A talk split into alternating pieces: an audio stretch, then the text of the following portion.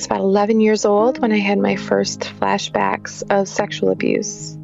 Becky Nordquist was abused by members of her parents' church. And that's not the only trauma she's experienced. Becky has been abandoned by a husband, and she's grieved the loss of pregnancies and a stillborn baby. But instead of turning away from God, Becky has allowed all of those heartbreaks to draw her closer to God.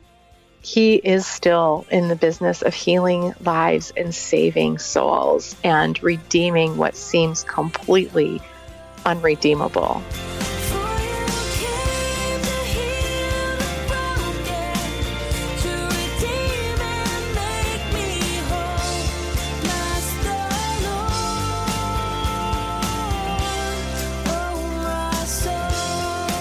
You're about to hear how God redeemed Becky's life. And we hope her story will fill you with hope in the midst of whatever trials you're walking through, including any anxiety you may be experiencing as a result of COVID-19. This is GPS, God, People, Stories. It's an outreach of the Billy Graham Evangelistic Association. I'm Phil Fleischman, in quarantine, recording this from home. And I'm Jim Kirkland, in the studio, but practicing very good social distancing. In fact, it's not hard. There is next to nobody else here. Such are the times we are in. Becky Nordquist, our guest, has seen the worst and the best a family can be. And a little later in this episode, we're going to hear from Billy Graham. He's going to share a word about God and the family. Now, what went wrong with the family? God had an ideal plan. What went wrong with it? Sin entered the Garden of Eden and destroyed the family. But that's not where the story ends. God can restore families. And he does that through the restoration of individual lives. It begins with surrendering your life to Jesus Christ. We can tell you more about that at our website, findpeacewithgod.net. That's findpeacewithgod.net. And if you didn't catch that address, no worries. It is in our show notes. And we also want to let you know about a 24-hour prayer line that we have set up in response to the coronavirus crisis. The number is 888-388-2683. I'll give that to you again in just a minute. But first, I want to tell you about a really touching story I heard about a man who called that line the other day. He was an older man and kind of an angry man who had spent time in prison and had dealt with addiction. He saw an ad for the number on TV, and he decided to call it just to tear into whoever answered the phone. But long story short, what ended up happening was he shared his story with the person who answered the phone. They told him about God's love for him and offered to pray with him. He ended up surrendering his life to Jesus Christ right there on the phone. By the time he hung up, he was beginning to experience the joy and the peace that only Jesus Christ can offer. That number again is 888-388-2683. GPS. God. People. Stories.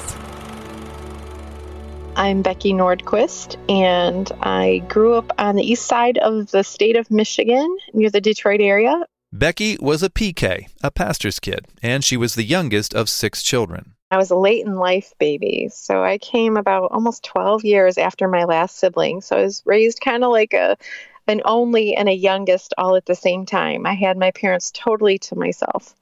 My dad was a pastor of a little church in Heartland, Michigan, and my parents deeply loved the Lord Jesus and taught me much about devotion to him.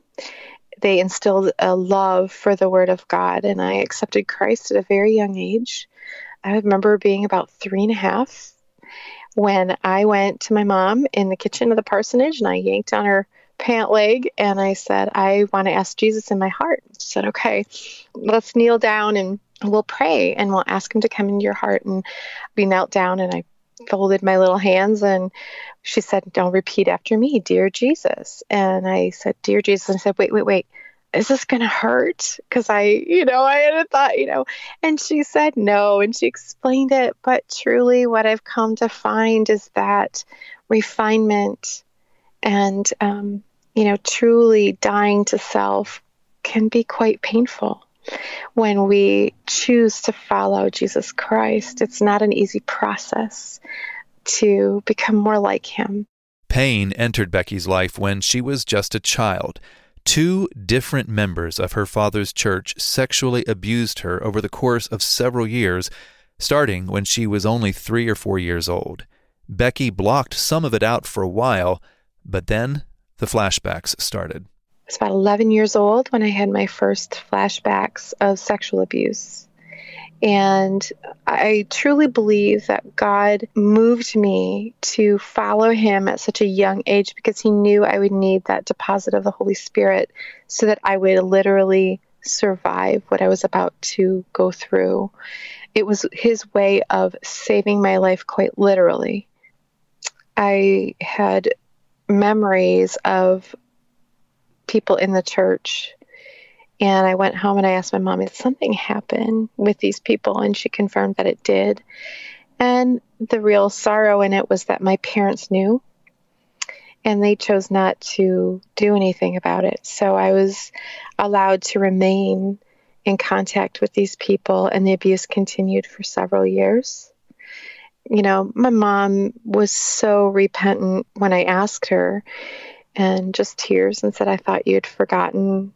And I said, why didn't you do anything? Why aren't they in jail? One of the men who abused Becky is now in prison for unrelated charges of child pornography and assault. But he was still free when Becky found out what had happened to her. Becky's biggest question at first was, why?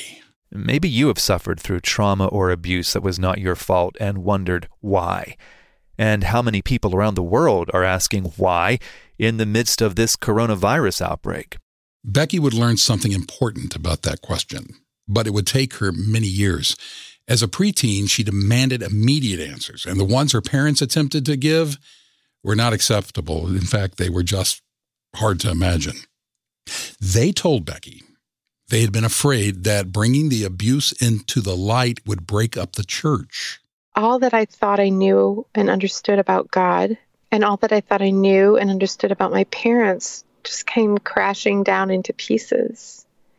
And I really had a difficult understanding. That question that many people grapple with is, if God is so good, why would he allow a little girl who loved him so much to go through such a horrendous thing? And that was the wrestling all through my teenage years. I was rebellious. I was furious with God because he was not who I thought he was. He was not the God I had made him to be. And, so I rebelled. In her senior year of high school, Becky got pregnant and married the father of her child. It wasn't the life Becky had envisioned, but the pregnancy was a turning point in her walk with God. I knew, even though I was angry with God, I knew that I could not have raise children apart from him. As weird as that might sound, there was something in me, I believe it was the Holy Spirit. I knew at that moment that I belonged to him regardless of how I felt, if that makes any sense, but I just knew I was his, and I knew I couldn't do life completely apart from him, even though I was furious with him. So it sounds really ambivalent, right? And it was, but somewhere deep inside, I knew I was not my own. I can't explain it other than that. Becky and her husband had 4 children together. In her early 20s, she was raising a family, going to church, leading worship, and crumbling on the inside because she had never dealt with her childhood trauma. My parents did not believe in counseling, and I think there was some concern about what that would look like if the pastor's daughter needed psychological help. But the trauma was so severe, I really, really struggled. And so finally, after the 4th child was born, I found myself severely, chronically, clinically depressed. I didn't want to live anymore. Basically, my words to God were, I'm tired. I can't carry this anymore. And I don't want to wake up tomorrow. And so I started making plans when I kept waking up to end it. Eventually, Becky ended up in a mental health hospital to get some help. And that was another turning point in her relationship with God. So I find myself this night in mental hospital on the floor. At risk of sounding overdramatic, the moon was shining in the window, and I just said, God, if you're there, if you are real, I need you to become real for me. Is there anything in that book for me? Anything. And I picked up my Bible and I did something I never did and I still don't do, but I let it fall open because you never know when it's going to take you to like Leviticus, you know? And, but that night my Bible fell open to Psalm 88, which is the Black Psalm.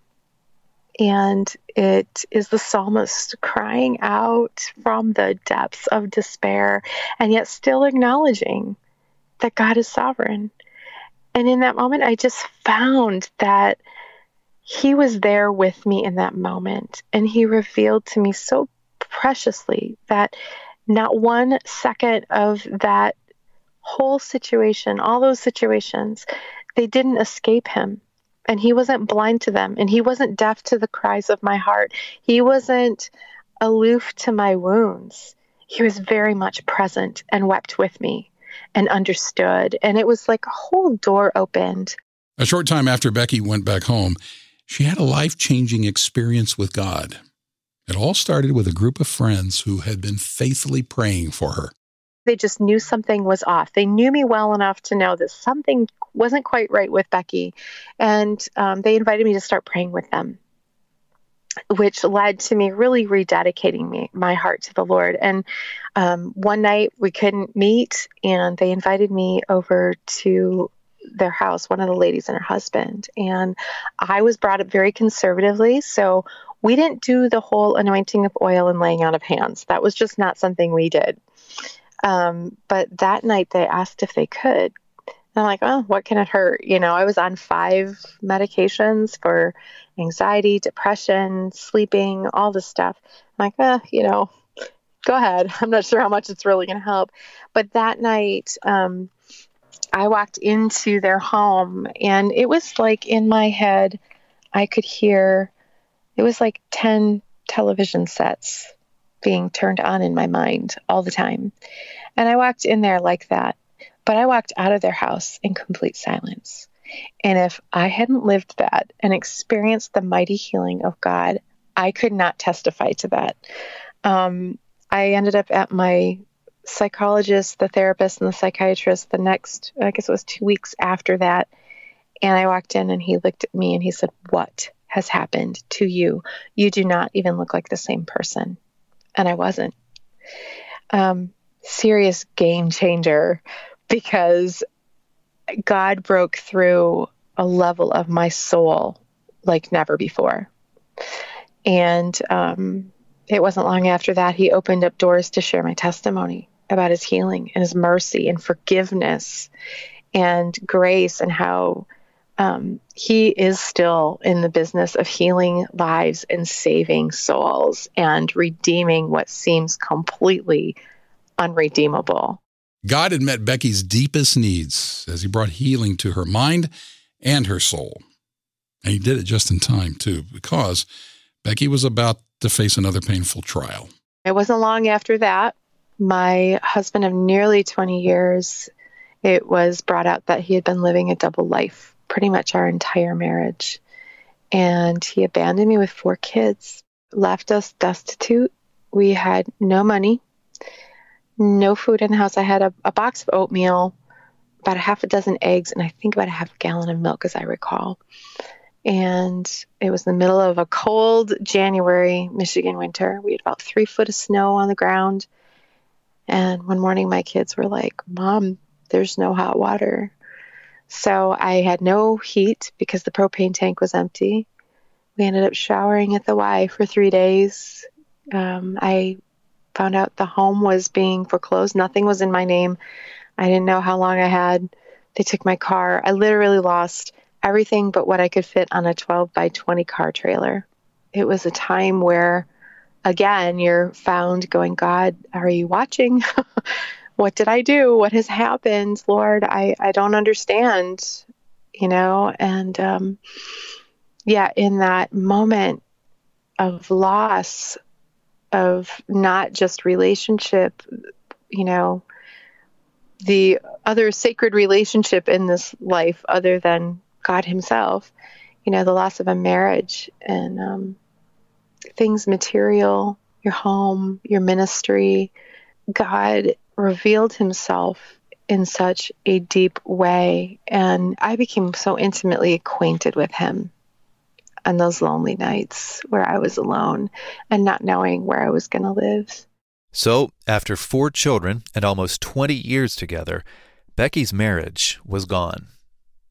As she worked through what to do next, she was spending time with a group of Christian parents who all had kids around junior high age. She was seeking friendship, only friendship, but she wound up finding love. There was this guy that I kept hearing about that I never was at the same functions with, and his name was Dave. After my home blew up in divorce, that I had no choice in, there's no hope of saving things. He showed up at one of these functions. We were meeting at the beach, and here comes Dave in his motorcycle leathers with nothing but a bathing suit on underneath. It was quite the impression, which I still give him. I give him a hard time about even today. So it was funny. My friends were like, you guys have similar stories. You really need to go to coffee. He loves Jesus and he's so devoted to God. And, I'm like, no, I'm married to Jesus now. I'm not doing the marriage thing ever again. I'm good. Long story short, Becky changed her mind after getting to know Dave and praying about whether God wanted them to serve him together. They got married in 2010, blending their two families. Dave already had 2 kids and Becky had her 4. Today, they have 2 more young children at home. If you're keeping up with the count, that makes 8 children here on Earth. But there's more to the story. You see, Becky and Dave also have 6 babies in heaven. We had 5 pregnancy losses. And we had 1 stillbirth. Our little boy, Nicholas, was stillborn. You just have that crisis of faith yet again. But what we found is that he took us even deeper. And he revealed even more of himself. And, it was a lot of tears and a lot of wrestling. But when you're willing to go honestly before God and work through that stuff and go to the Word of God, he teaches you who he is. And you learn to relinquish the big why and start saying, show me who you are and what do you want me to do with all of this, Lord? Becky, as you can tell, has tremendous faith in Jesus and his goodness. And she's found a lot of that faith while making her way through loss. But Becky also points out that she doesn't have it all figured out. God didn't create us for this brokenness. He created us for perfect fellowship with him, and yet we chose the broken way. So, there's going to be things in our lives that we don't understand and we can't grasp ever because we can't get our heads around it. And we definitely can't get our minds around an infinite God's plan. With our little finite minds, we can't grasp it. It's something that we won't attain, but we can rest in his infinite plan. We can choose to trust him and choose to believe that what he is working out is for our good and for his glorious revealing. That's true whether we're talking about abuse and loss or sickness and anxiety like so many people are dealing with now because of the coronavirus crisis. Becky has discovered she can experience peace and hope regardless of her circumstances when she trusts Jesus with those circumstances. We love to ordain life the way we want it ordained. It's like, here, God, here's my list.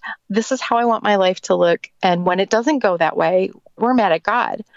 But the beauty is that surrendering it down and just accepting his will for my life and realizing that this world is not my home. I'm called to be a light and a source of light for him to use. Oh, my goodness. It's a different vision for the roads that we walk here, when we realize that it's not about the circumstance, it's about the Savior. It's about learning who he is, because that's eternal. The peace, when you relinquish it all and realize, I don't have to strive for anything. I don't have to make anything happen. I don't have to work hard at anything other than be completely focused on the Lord and what He calls me to do any given moment. That's all I have to do.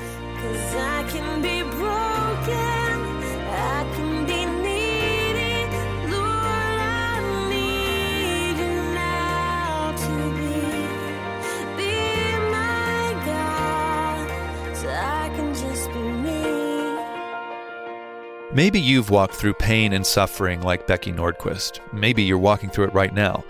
Becky wants you to know that Jesus Christ is with you and that He loves you more than you can comprehend.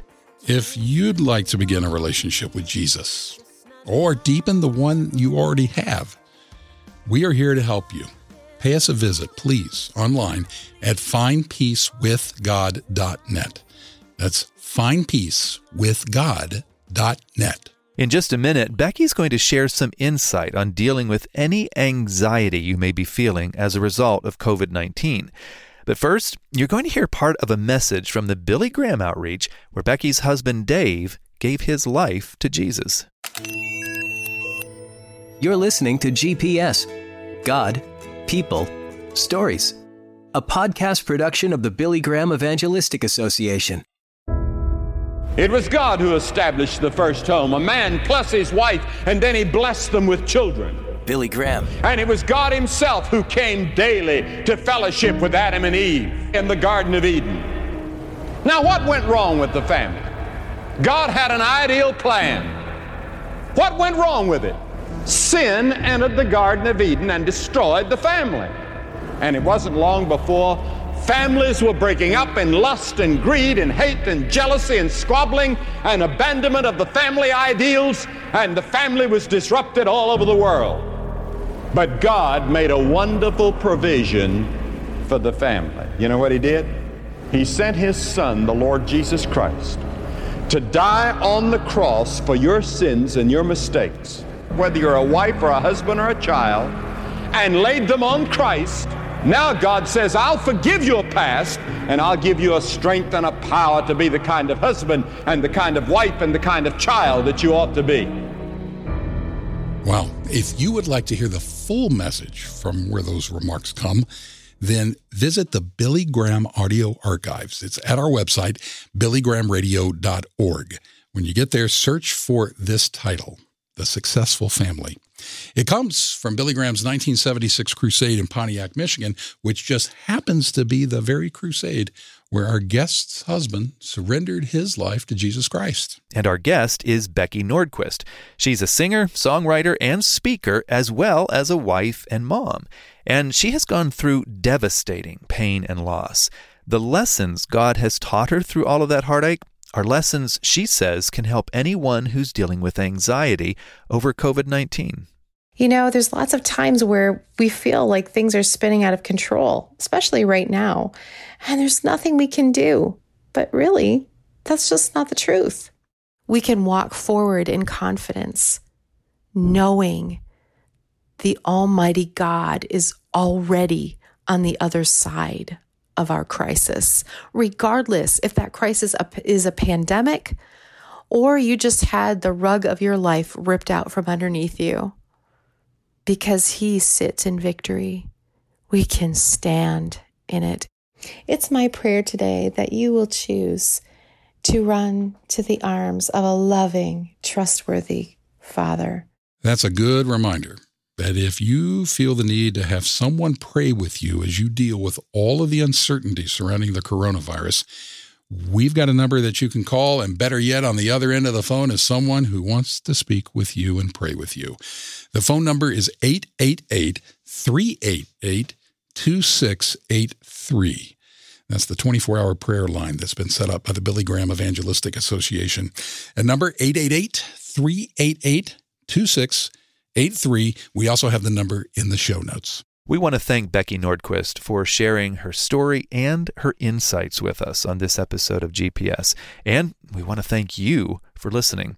I'm Phil Fleischman, in quarantine, recording this at home. And I'm Jim Kirkland. GPS, God, People, Stories, is an outreach of the Billy Graham Evangelistic Association. Always good news.